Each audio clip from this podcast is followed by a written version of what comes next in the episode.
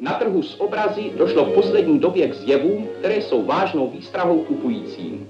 S uměleckými díly se mnohdy zachází jako se zbožím vhodným ke spekulaci nebo jen k ukládání peněz. Zvýšená poptávka měla za následek, že se vyrojila záplava falešných obrazů. Obě tato Kavánova tání vykazují na první pohled značnou podobnost. Falsifikátora usvědčí mikroskop, který vyzdvihne rozdíl v malířském rukopisu na obrazu pravém a falešném.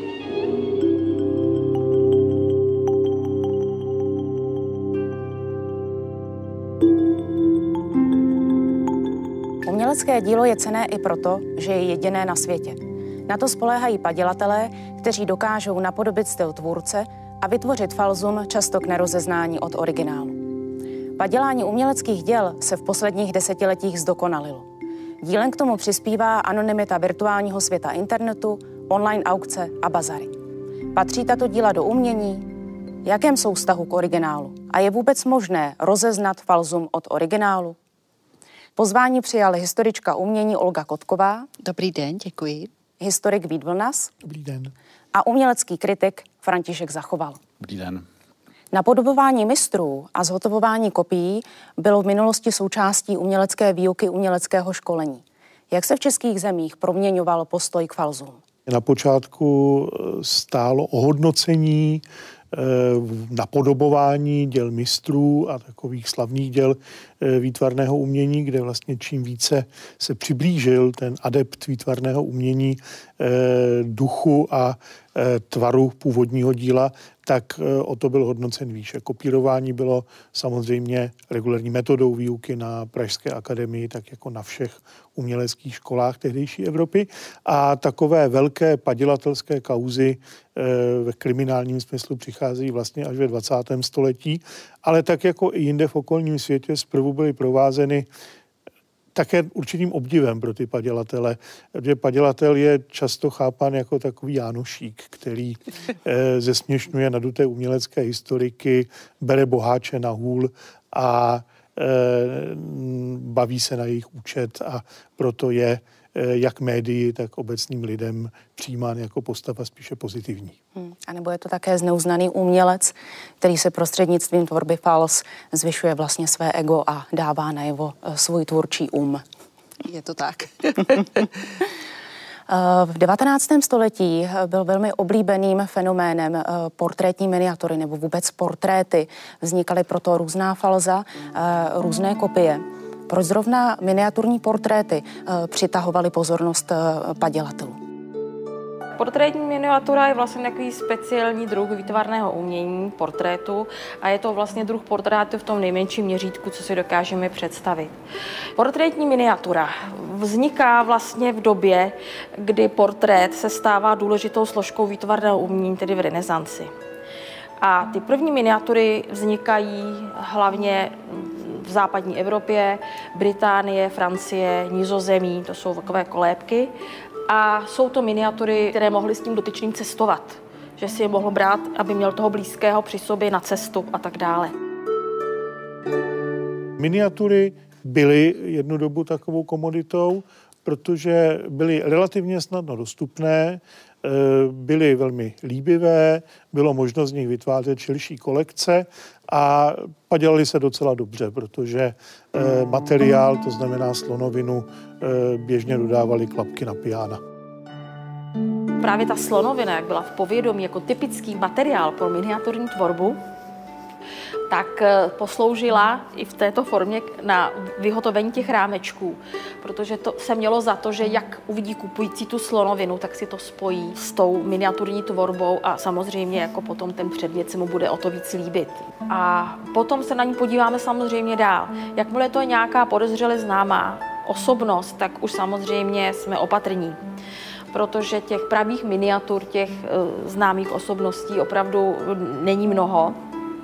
Takže jakékoliv rokokové krasavice, Napoleon Bonaparte, Beethoven a tak dále, tak to vždycky opravdu člověk musí být velmi bdělý a pořádně si tu miniaturu prohlédnout. Lze dvěma smyslově nerozlišitelným objektům, z nichž jeden je falzum a uh, druhý je originál, připisovat stejnou estetickou hodnotu? Když bychom měli teď dva identické předměty, eh, a tak bychom nevěděli, tak bychom řekli, to se mi líbí, to se mi taky líbí, ale je to hodnota čista, čistě subjektivní. Je tady stať od Tomáše Kulky, který rozebírá formální estetismus, který je převažuje ve 20. století. A k tomu dodává, že aby jsme k tomu dílu ještě dali nějakou hodnotu rozeznávající, rozlišující, tak musíme zavěst takzvanou uměleckou hodnotu. To je něco, co tomu dílu dává, řekněme, nějaký punc jedinečnosti, autenticity. A jeden takový jako krásný příklad je Picassova Avignonské ženy z roku 1907, které ve své době byly dehanostovány, že nejsou krásné. A čas ukázal, že to je určitý prototyp, nebo řekněme nějaký, nějaká, nějaká definice nového stylu, což je ta umělecká hodnota. A avignonské ženy jsou, slečny jsou nejvýznamnějším dílem 20. století. No ostatně Tomáš Kulka i v díle Umění a falzum se vlastně pozastavuje i nad tou samotnou otázkou té estetické hodnoty z toho hlediska, že i v případě falza může být kdy estetická hodnota dokonce vyšší než u toho samotného originálu. Do jisté míry ano, ale má to velké ale. Eh, sledovala jsem kauzu nebo ten příběh slavného padělatele. Na pražské výstavě jsou také jeho dvě padělky k vidění. Icilio Federico Joni, který sám byl tedy původem restaurátor, pozlatřovač, pak se teda dal na tu šikmou plochu a on vlastně obelstil i největší znalce umění. Největšího znalce na italské umění v té době v nové 30. a pozdější 40., 50., 60. letech byl Bernard Berenson a manželka Berensona, jak zaznamenali tedy e, e, prameny, jak zaznamenal i sám Federico Icilio Joni ve svých memoárech, tak eh, manželka říkala, podívejte, já hodnotím jenom tu estetickou hodnotu a já musím říci, že ta díla jsou prostě krásná, ale něco jiného je ta pravost, originalita, eh, napodobení, ale to už jsou otázky pro mého manžela, nikoliv pro mě.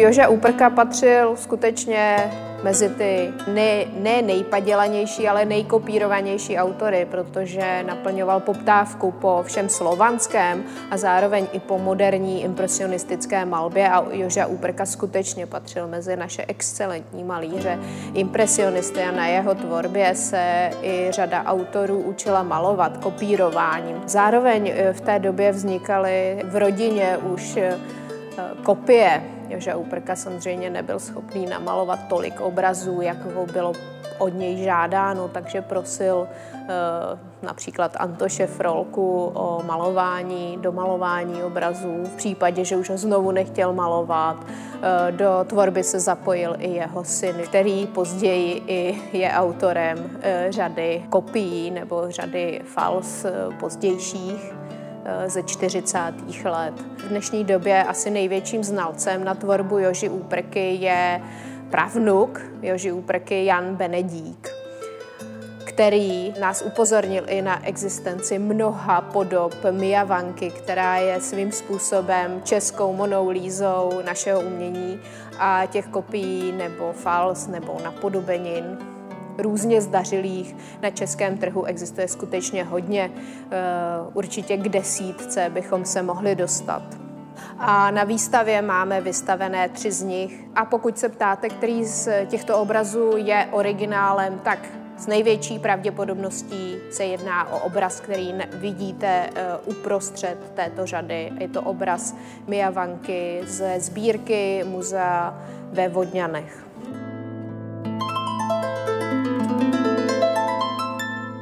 Jaké rozlišujeme druhy nebo typy uh, uměleckých fals? My rozlišujeme dvě metody. Jedna z těch metod je, že ta výstava, která je uh, sestavená v Hradci Králové, uh, sleduje rovinu technologickou, tak jak falza vznikají. Uh, druhá metoda, řekněme, je určité spektrum gradient rozeznávání fals mezi originálem a falzem.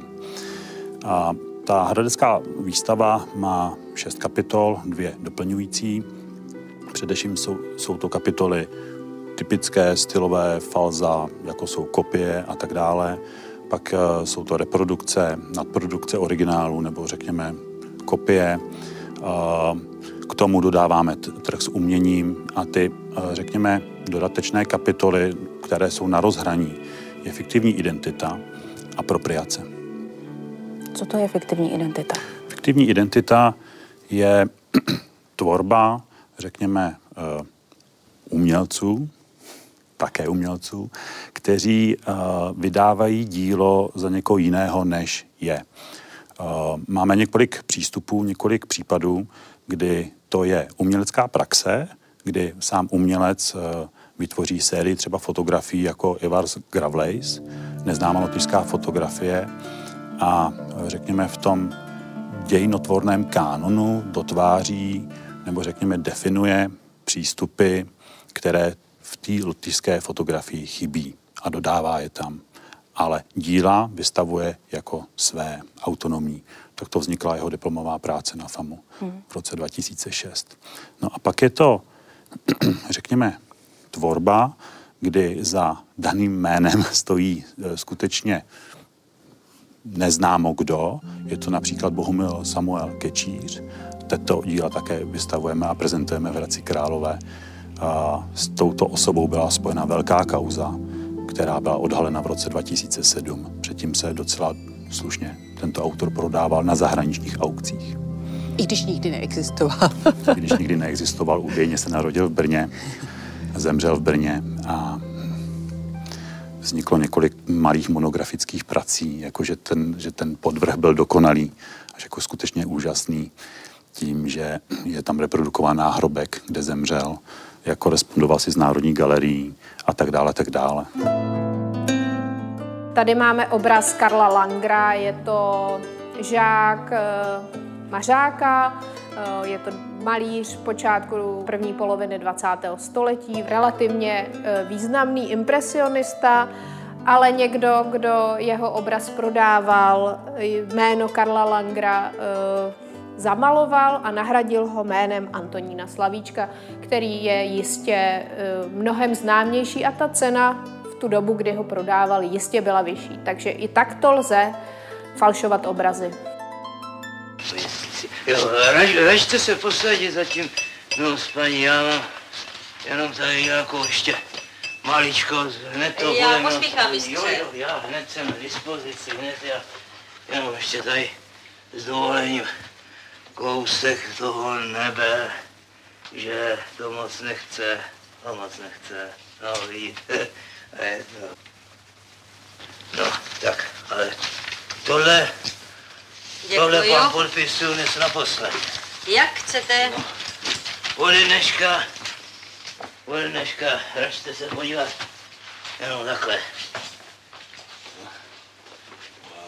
Tak, a, a, a, a šmitec, šmitec. Hražte si najít nějakého jiného neznámého mistra.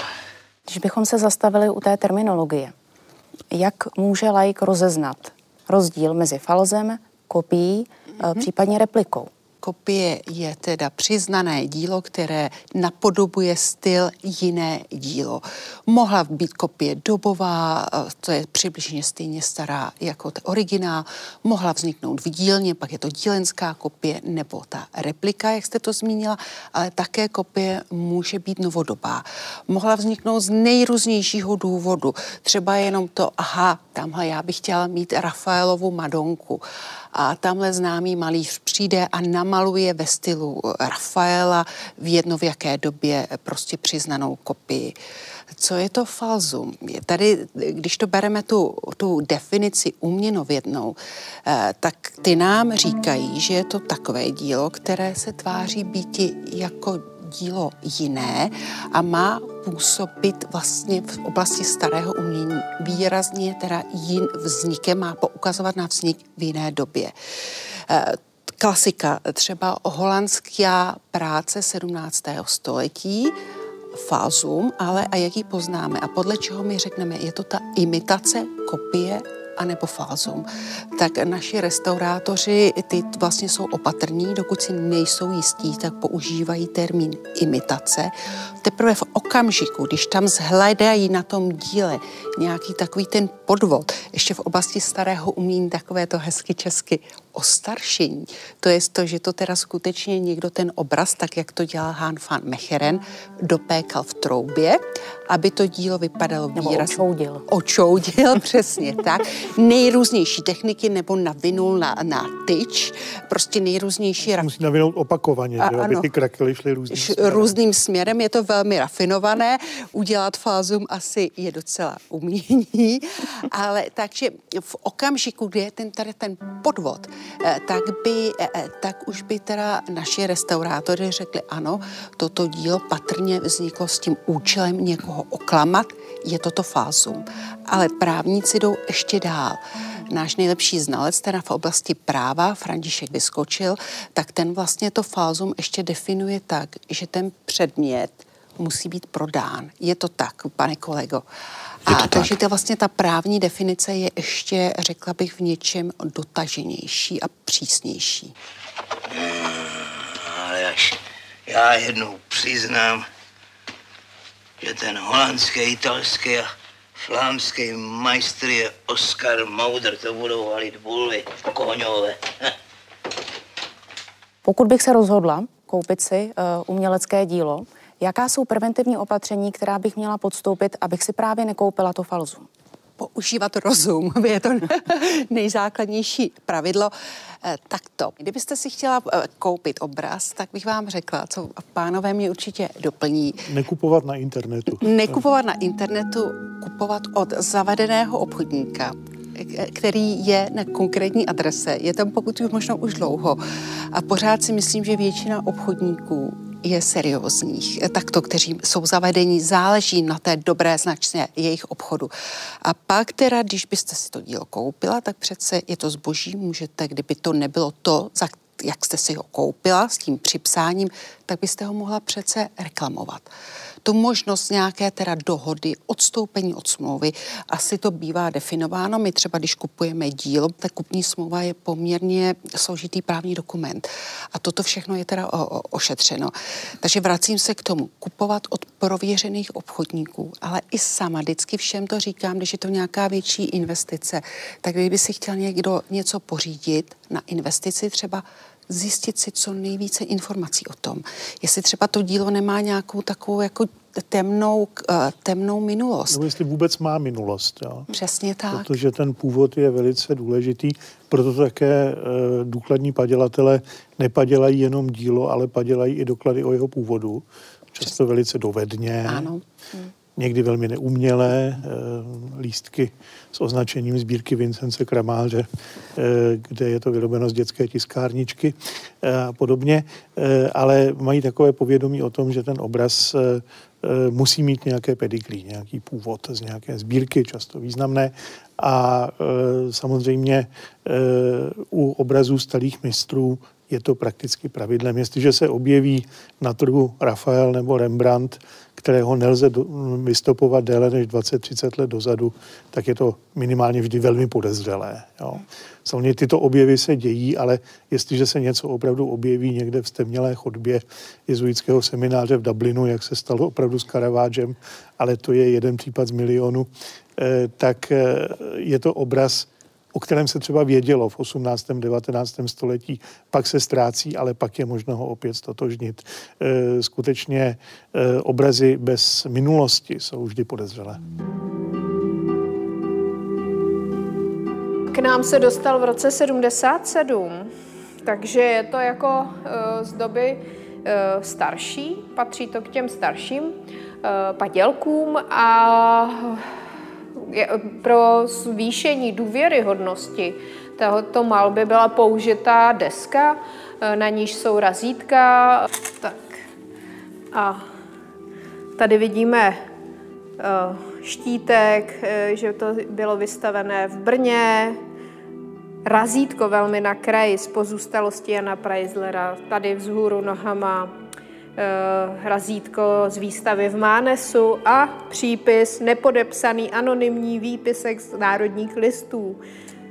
To nás přivádí k otázce i, co se mohlo stát, protože ty razítka mohou být třeba pravá. Mohlo se jednat o použití původních originálních zad, do nichž bylo eh, fixováno pak to falešné dílo. Že mohlo dojít i až k takové manipulaci, kdy část původního díla, rám a záda jsou použita, originální dílo vyňato, nahrazeno novým kopií nebo falzifikátem nebo napodobeninou a prodáno důvěřivému kupujícímu. Prosím, pan Maudr při velké úctě k němu by nebyl schopen něco takového namalovat. Prosím, podívejte se, račte si sáhnout, nehledě ke stáří barev, plátna. Malířský rukopis. Přesná kresba. Nádherná kompozice. Ne, ne, pánové, tohle pan Maudr nemaloval. A nemůžete se mílit? Nemohu, protože tohle maloval geniální člověk. Co obyčejný like může sám rozeznat uh, falzum od originálu? Je toho vůbec schopen? Podívejte, já jsem viděla pár fals, která, která se měla teda přímo v restaurátorské dílně. Byly to teda Madony od eh, Jeffa van der Weyken, což byl takový eh, slavný restaurátor a padělatel. A musím říct, koukala jsem na to vlastně za dobrého osvětlení a nepoznala bych to a to oko mám docela trénované, eh, takže všechny nástrahy padělatele, pakliže je to opravdu zdařilé fázum, tak asi se shodneme, že to like, ale ani odborník nemá šanci tou vizuální prohlídkou Pak to nastupuje přijít. teda chemicko-technologická analýza a jiné invazivní a neinvazivní metody průzkumu, které se zabývají tou technologií. Hmm. Ovšem to je samozřejmě důležité u děl, které se tváří jako díla starého umění. U Drzavého nebo u Picasa to nepoznáte. Jedna z možných cest, jak eh, do budoucna zabránit falšování eh, vlastní tvorby, je, když autor si pečlivě vede soupis svého díla, eh, vede si deníky. Je to případ Kamila Lhotáka, který pečlivě skutečně vedl deníky pro své obrazy včetně toho, komu ten obraz prodal, zdali ho zničil. A i přesto ale takto dokonalého soupisu patří stále Kamil Hoták mezi nejpadělanější autory. Eh, jedná se o padělky kreseb, grafik, eh, ale bohužel i obrazů. Umělecké dílo by mělo vyvolávat eh, emoce. Zároveň je s ním spojeno určité přesvědčení nebo vzpomínky a také pícha toho vlastníka, pícha toho sběratele. Co s tím, když sběratel nebo vlastník zjistí, že si pořídil falzum nebo část z jeho sbírky tvoří falza? No, tak to, tak já třeba, protože pracuji v Národní galerii, když odhalím, že ano, toto dílo vypadalo jako pravé, ale není pravé, eh, tak většinou mě to teda netěší. Můžu si říkat, aha, tak třeba mě to k tomu dovedlo, že jsem to poznala, ale mě těší vždycky více objevit ty originály. Jo? Takže ale když shledám to, že je to fázum, eh, tak to zpracuji, zaeviduji a dílo zůstává v depozitáři. Je to pro nás cený studijní materiál, ale samozřejmě soukromý sběratel, k tomu se dostáváme, se může cítit podveden, zahamben, ale teda vstává se to leda z komu, Rudolf II. a to byl velmi vlastně eh, poučený. poučený, poučený přesně tak, sběratel. I on, tu a tam se mu takovýhle vlastně nejslavnější sběratel, eh, tak fáza se mu dostala do sbírky, velmi rafinovaná, takže musí, asi bych se takového sběratele já snažila utěšit, mít po něj pochopení. Stane se to, vstává se to všem. Takže... Například kardinálu Riariovi se stalo, že si do své sbírky zakoupil spícího kupida antického a e, ukázalo se teda, že spící kupido, který vypadal velice anticky, je dílem mladého tehdy začínajícího sochaře jménem Michelangelo Buonarroti, takže také se někdy stane, že si koupíte průměrnou antiku a on to může být mladý Michelangelo. Což není špatný. Ta socha se ztratila a může se třeba zase někdy nalézt. E, ale to je spíš ojedinělý případ. My máme zkušenost takovou, že e, co se týká současného umění, tak sběratelé to, že jsou uvedeny omyl, se stane na začátku toho sběratelství většinou. A to je samozřejmě velká lekce. My jsme několik sběratelů oslovovali a dopadlo to tak, že někteří nám díla zapůjčili, ale někteří je nechtěli zapůjčit, protože se samozřejmě za tohle styděli, že byli podvedeni a že, řekněme, nějaká odbornost, které se posléze věnují, je vlastně nebo že ta jejich sbírka byla vlastně devalvována. No, ono eh, taky, tady už se na to narazilo, eh, není eh, dobré, zejména pro začínajícího sběratele, který má jisté finanční prostředky, když se zaměří na to, co sbírají všichni. Jo. Protože hmm. jestliže budete chtít filu nebo zrzavého, tak buď to tedy je to opravdu obraz, který má to pedigree a který má zaručenou provenienci, ovšem ten je dneska už strašlivě drahý, že jo? A nebo koupíte padělek. A ta pravděpodobnost, že koupíte padělek eh, lady eh, z rzavého nebo fily, je mnohem pravděpodobnější, než když se zaměříte na autory, eh, řekl bych stejně dobré, ale ne tak komerčně žádané. O český trh s uměním se vedle investorů a obchodníků začíná více zajímat širší veřejnost. Objevují se ale časté případy falšování děl jako třeba spor o pravost obrazu od malíře Pravoslava Kutíka. Kupec Jiří Švarc obvinil aukční síň Galerie Art z prodeje falsifikátu. Jako důkaz uvedl dvě restaurátorské expertízy z Národní galerie. Aukční síň ale disponuje dalšími dvěma znaleckými posudky, které naopak padělání vylučují. Spor začal poté, co se na trhu objevily dva obrazy, jeden s názvem Toaleta a druhý účes. Díla téměř identická. Obě koupil Jiří Švarc. Galerie ale tvrdí, že jejich posudky zaručují originalitu prodaného díla. To je podle nich temperovou studií obrazu, který Kotík později namaloval ještě jednou. Z něj pak vznikla olejomalba, druhý obraz nazvaný Účes. Kteří čeští umělci jsou nejčastěji falzifikováni? Za eh, první republiky se eh, hodně padělali krajináři 19. století. Chytusy byl velice často padělán a to i tím způsobem, že se vzala průměrná, třeba i francouzská nebo belgická krajina z té doby a opatřila se zaručeně pravým podpisem Antonína Chytusio. E, velmi, velmi padělaný byl, byl Joža Úprka, Eh, a myslím, že takovým králem eh, padělaných umělců byl František Kaván. Dokonce ještě za Kavánova života vyšla samostatná publikace věnovaná už jeho padělkům, což je, myslím, první případ v české uměnovědné literatuře. František Kaván sám byl i s Falzy konfrontován, když za ním eh, majitelé nebo kupci chodili, aby ta díla autentizoval a ptali se ho, a on jim odpovídal, že to není jeho dílo, že to je dílo jeho napodobitelů, následovníků, lidí z Vysočiny nebo z míst, kde on pobýval, ale že to není pravé. A bojoval s nimi i tak, že řada z těch majitelů bohužel, stejně jako je tomu dnes, nechtěla uvěřit, že ty obrazy nejsou pravé, protože jsou vlastně hezké a krásné, tak jako je Kaván maloval.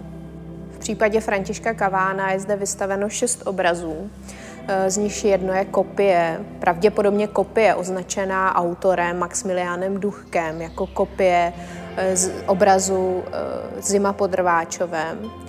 Ale štítek, který zazaduje, se dá vykládat i opačným způsobem, že Znalec a restaurátor Maximilián Duchek potvrzuje, že se jedná o dílo Františka Kavána Zima pod Rváčovem. To je e, nebezpečí e, výkladu štítků, které jsou na obrazech, které neposkytují kompletní informaci. Obrovské množství padělků se objevilo v 90. letech, e, kdy se používaly jako bankovní zástavy pro čerpání úvěru. To byly padělky velice naivní, eh, hloupé, ale v těch bankách jsou dodnes zřejmě, ty úvěry jsou samozřejmě dávno nedobytné.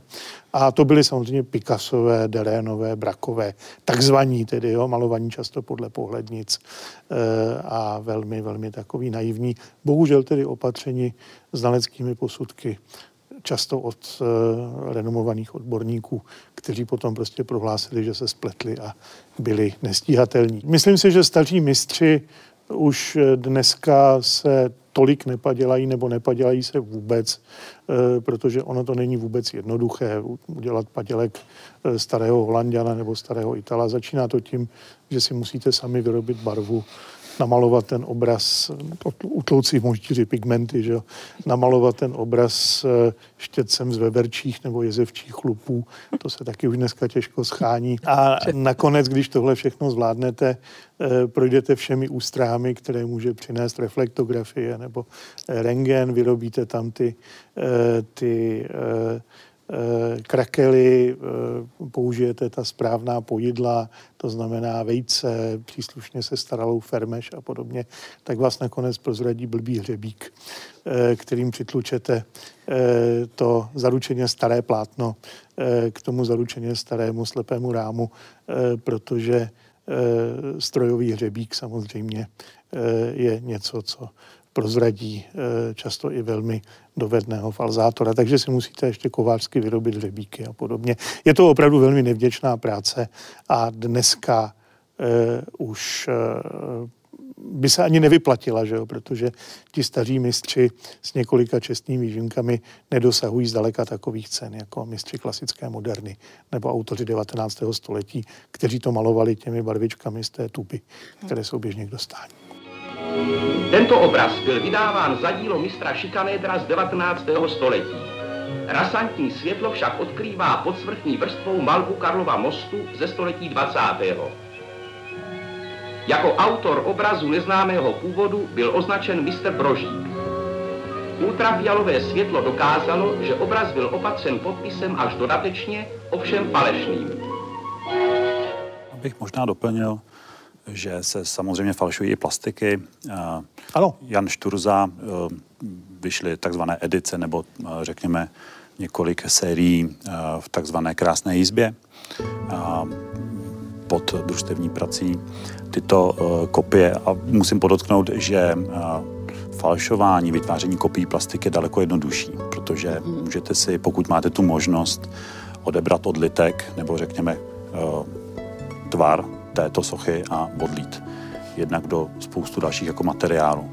No a Šturza se stal tak populární, že můžeme počítat, že třeba raněný konkrétně se počítá na tisíce. Hmm. Hmm. Že ten velký boom nastal v 90. letech hmm. a kdy se uh, tyto kopie z krásné jízby vlastně začaly znova reprodukovat. K tomu bych mohl dodat Otto Gutfreunda ve fotografii, další jako Josef Sudek. A neusnadnilo rozšíření uh, FALS v České republice uh, po roce 1989 právě i to, že valná část uh, sbírek není popsána, není zevidována a není ani zdokumentována? Tak ty sbírky zaevidované jsou, to určitě mají, všechna muzea mají evidenci ale ta evidence je, řekněme, interní. Jo. Je to ve větší části k dispozici v tom muzeu, je to teda zapsané do takzvaného CESu, to samozřejmě toto všechno je.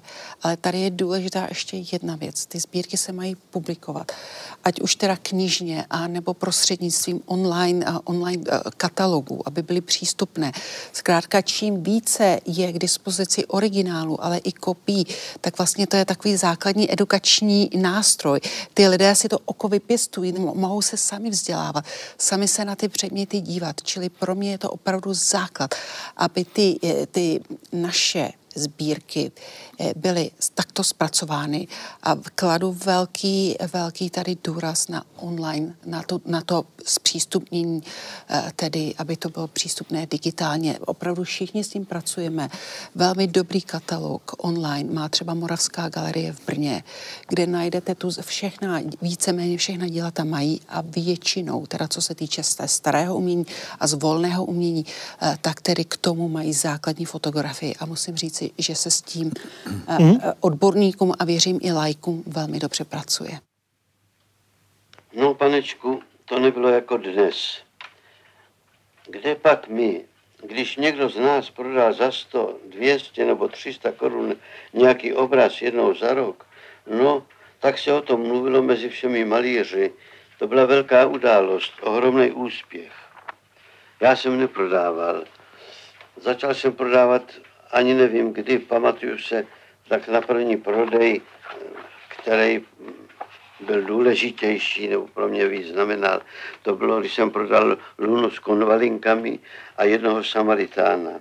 Koupil to hloucha po třech těch korunách a prodal jsem potom později taky Samaritána toho prvního za kilo másla ve válce. V horním případě na tom originále použitá technologie Zrzavý používal specifický podklad, který tvořil bublinky a po zbroušení tam zůstaly drobné nerovnosti, které nebylo možné pokrýt barvou. A představte si fotografie, reprodukce velikosti třeba 5x8 cm, eh, předala pouze tu informaci, že tam není nic namalováno, nebo je tam bílá tečka a ten falzifikátor neměl možnost si to ověřit. A Vidíme ty tečky také, ale jedná se o vymalované, zředěné body, jakési pršení. Tam došlo k nepochopení toho, co eh, ten zrzavý, jako vlastně s čím pracoval a že to je nezáměrná věc. Když se ale odmyslíme od samotného obrazu o tom, od toho plátna namalovaného barvami, tak eh, ten obraz není tvořen jenom to, s tou samotnou pomalovanou plochou, ale také dalšími uh, doplňky, jako je rám, který většinou na reprodukcích reprodukován nebývá, takže vidíme zde typický rám, který používal Zrzavý nebo i jiný autor, měli svoje preferované rámy a e, tato informace k padělatelům nemůže doputovat a tak proto je použit i třeba jiný pro Zrzavého zcela netypický rám, který ale pro běžného nezasvěceného milovníka umění nebo zájemce o koupy může připadat jako seriózní, dobový. Zatímco o přítomnosti falšovaných děl v soukromých sbírkách se obecně ví, tak o stavu depozitářů veřejných sbírek bylo možné se spíše jenom dohadovat. K čemu toto zveřejnění může přispět? Tady je zapotřebí říct, že všechny renovované instituce mají ve svých eh, depozitářích padělky.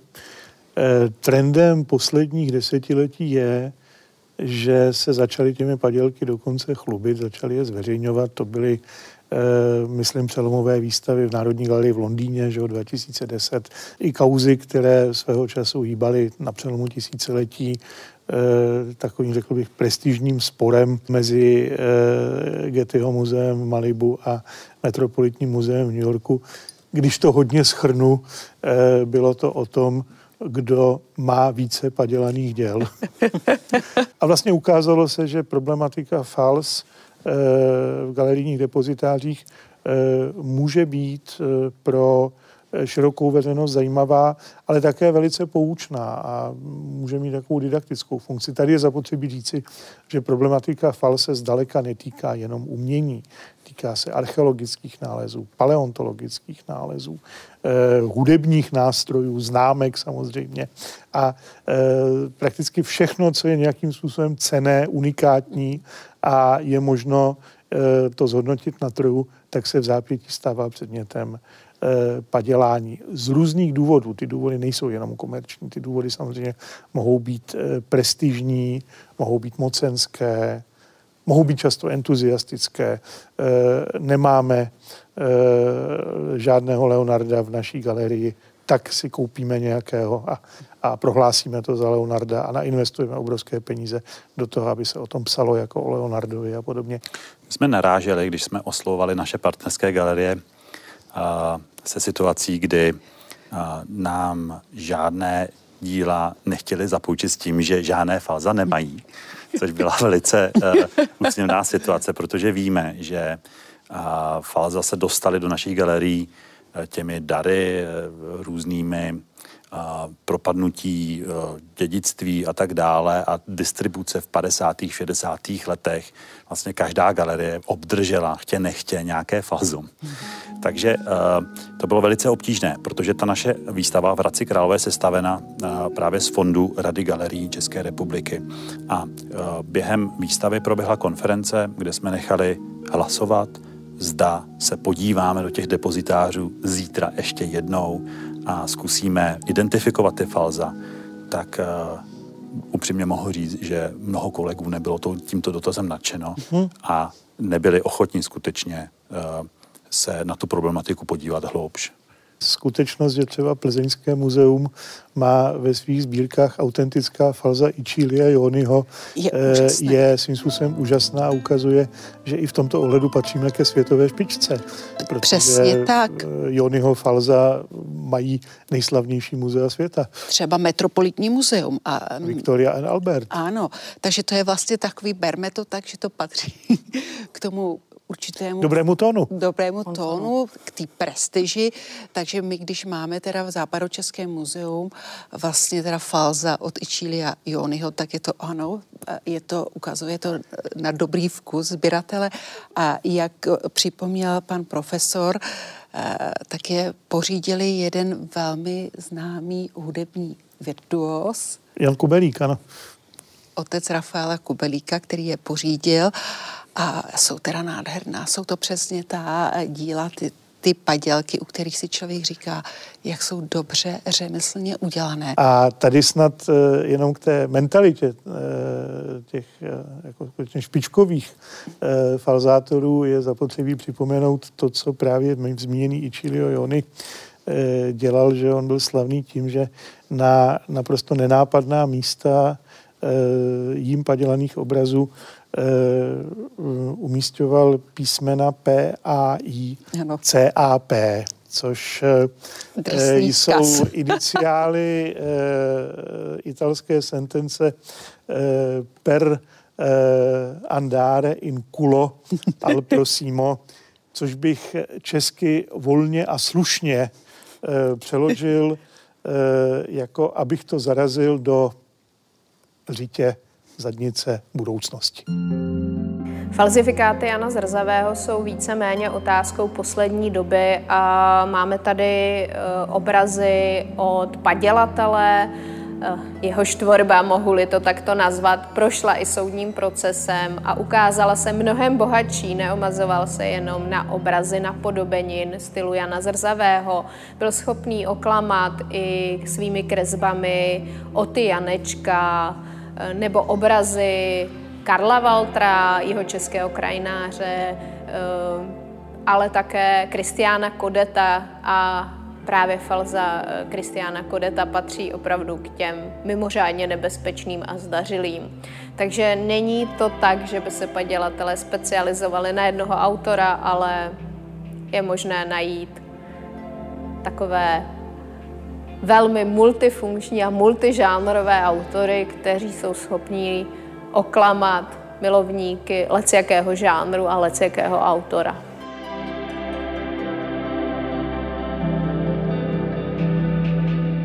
Můžeme zmínit i nějakou poslední kauzu eh, s českým uměním, která otřásla médii a veřejností.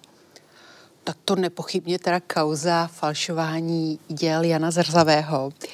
A to jsme teda řešili tady jednak tady s kolegou Zachovalem, ale protože jsme teda třeba i my, i teda kolegové v Hradci spolupracovali na našich výstavách s kriminalisty, eh, tak to víme, jak ta kauza probíhala. Padělatel říkal, že to dělal, že musel to dělat, že do něj stoupil duch zrzavého.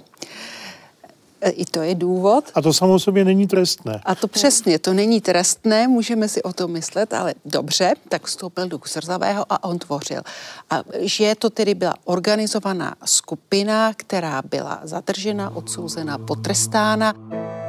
Často o e, potvrzení nebo vyvrácení originálu v očích znalce může rozhodnout e, možná malicherný detail, e, chyba v oděvu, a, a to už třeba ne dobovém, nebo že ten kroj není úplně eh, kroj slovácký, ale třeba i bělost použi- rukávců, které eh, třeba na falzu nebo kopii nejsou dostatečně bílé, neboť slovácká hospodyně by nikdy tak eh, zažloutlé rukávce neměla. Stejně tak nedokonalosti můžou být i v nečasovém oděvu, v technologii a v různých detailech, které vidí člověk, když vidí originál vedle té napodobeniny. Ale kdo z nás má ze znalců, ale i z lajků možnost skutečně si vedle sebe položit posuzovaný obraz a potvrzený originál a vidět ty detaily. Jaké jsou dopady falzifikace na český trh s uměním a umělecké instituce? Naprosto devastující. Prakticky na internetu si nemůžu koupit vůbec nic, protože mm, tam jsou takové velké nástrahy, kdy třeba Jan Zrzavý se draží z pětistovky a vydraží se za 20 tisíc korun, což je jako neuvěřitelné. Tedy naprostá obchodní nejistota. Prostě je tam, ta, ten popis je sestaven tak, je to takový koktejl informací, kdy řekněme, průměrný člověk, který se trošku zajímá o umění, je uveden tak v takový omyl, že tam prostě přiráží a přiklepává peníze, až to dojde třeba na těch 20 tisíc. A jedná se třeba o obyčejný offset, což ano. třeba like může, uh, je, to, je to nějaký termín, který vlastně uh, třeba pro lajka může být neurčitý. Lepší by bylo zmínit reprodukce. Ano.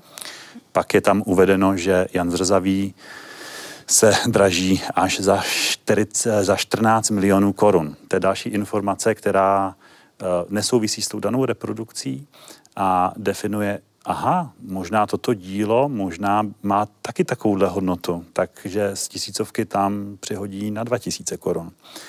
No a pak tam jsou takové jako záludnosti typu signováno v tisku, což, je, uh, což vychází z terminologie signováno v kameni, což je u litografie, anebo signováno, signováno v desce, desce, což je zase u, u hlubotisku. Takže tohle jsou informace, které vlastně, když si přečtete, tak úplně přesně nevíte, všechno je pravda a najednou prostě jste uveden v takový omyl, že uh, přihazujete. Pokud se podíváte na kategorii o-level výš, což je zhruba Jan Zrzavý, který se nabízí za nějakých 15, 18 až 25 tisíc, už samotná ta cena, že je takhle nízká, je velice podezřelé. A tyto díla se draží, nevíme, zda jsou to fiktivní prodeje, to by bylo také dobré zjistit, ale třeba konečné ceny jsou 900 tisíc korun, což je velice zarážející. Což je zdánlivě hodně, ale na Zrzavého málo. Já, mě na tom eh, současném českém padělatelství trošku jako vadí, že se tady nenajdou právě ty osobnosti, o kterých jsme hovořili. Ty, které by byly schopny hrát tu eh, hru s těmi znalci, eh, kteří by sledovali trošku jiné cíle než lize komerční a kteří by dokonce dokázali jistým způsobem zvrátit paradigma umění Eh, paradigma dějin umění, jak se to podařilo Fan Mecherenovi, který si vlastně vymyslel raného ferméra a ti historici umění na základě toho vytvořili celou naraci, kterou potom zase on jim zboural. Že jo? E, to, jsou, to jsou skuteční mistři, kteří ale vedou k hluboké sebereflexi toho oboru a vedou k tomu, že e, společně s tím, jak postupují padělatele, postupují i metody odhalování padělků. Proto jsou důležití. Eh, to tady v současnosti nenacházím. Tady jsou to prostě eh, padělky, které jsou více či méně řemeslně zručné, některé jsou nesmírně naivní, ale jsou opravdu jenom k tomu jednomu použití a jsou orientovány zcela a jedině na určitý krátkodobý zisk a na obelhání prostáčků a mm, prostě není v tom, není v tom nic zábavného a není to ani pro nás nějakým způsobem přínosné. No. Ty padělky jsou pitomé prostě. Co nás na padělatelství stále tak přitahuje a fascinuje? Umělecká praxe a apropriace, eh, kterou máme i také ve výstavě. A je to moment, kdy vlastně umělec uh, rafinovaným způsobem uh, zoomuje do nějakého jiného cizího díla a staví ho do jiného kontextu. Je to prostě současná praxe konceptuálního umění a tak dále. A je několik jako vtipných momentů, jako kdy například Milan Mikuláštík během eh, prvního ročníku, prvních klauzur v 90. letech studuje u profesora Petra Kvíčaly a ironicky dělá jedna ku jedné to, co tvořil Petr Kvíčela, což je fantastické na to. A samozřejmě Milan Mikuláštík dál toto využil, tady tenhle, řekněme, typ radikální apropriace u projektu skupina Milan Knížák v roce 2008, protestní výstava Verdon Gallery pod veletržákem. Takže ty apropriace jsou samozřejmě i někdy jako humorné a poukazují na nějakou problematiku, která vlastně je nějakým způsobem skrytá. A, ten, a to je to, co je prostě na tom fascinující. Teď nemluvím o falzech, ale o umělecké praxi přístupu umělců, která je na hraně zákona nebo řekněme to spektrum definování, zda se jedná o falzum nebo originalitu nebo originál je, je velice jako široká. Ale ono tomu bylo tak vždycky, že jo. Gainsborough e, byl majitelem e, jezdeckého portrétu krále Karla I., o kterém nebylo úplně jasné, jestli od Van Dijka a byl i takový trošku jako poškozený a e, Gainsborough si s ním e, pohrál, vlastně ho domaloval a říkal, není sice jasné, jestli je to pravý Van Dijk, ale je to pravý Gainsborough. Mě daleko více než ty padělky fascinují originály. A to je tedy to, co si myslím, že je podstata naší práce. A ty padělky, ano, baví nás to, eh, jsou to strašně zajímavé příběhy, ale pořád bych řekla, daleko zajímavější jsou ta, ta původní umělecká díla, ty umělci, kteří tvoří ta původní vlastní díla. A to je asi to, co bychom rádi viděli, aby se dále prodávalo na uměleckém trhu, aby za těmito originály, za těmi původními díly chodili lidi do muzeí. To asi bychom si všichni tady moc přáli. Téma falos je aktuální, je zásadní, může být dokonce v některých aspektech hravé, proniká nejenom do umění, ale i do různých jiných disciplín. Děkuji hostům za účast, vám divákům za pozornost. Budu se těšit někdy příště u dalšího vydání pořadu Historie CS. Langu, kdybychom tak věděli, která je ta pravá, tak bychom si tu pravou nechali a ty nepravé bychom prodali za pravé. Ale co kdyby ta pravá byla taky nepravá? Tak si necháme všechny, jsou pravé nebo nepravé, protože člověk nikdy neví. Sáně, pozvatené, tak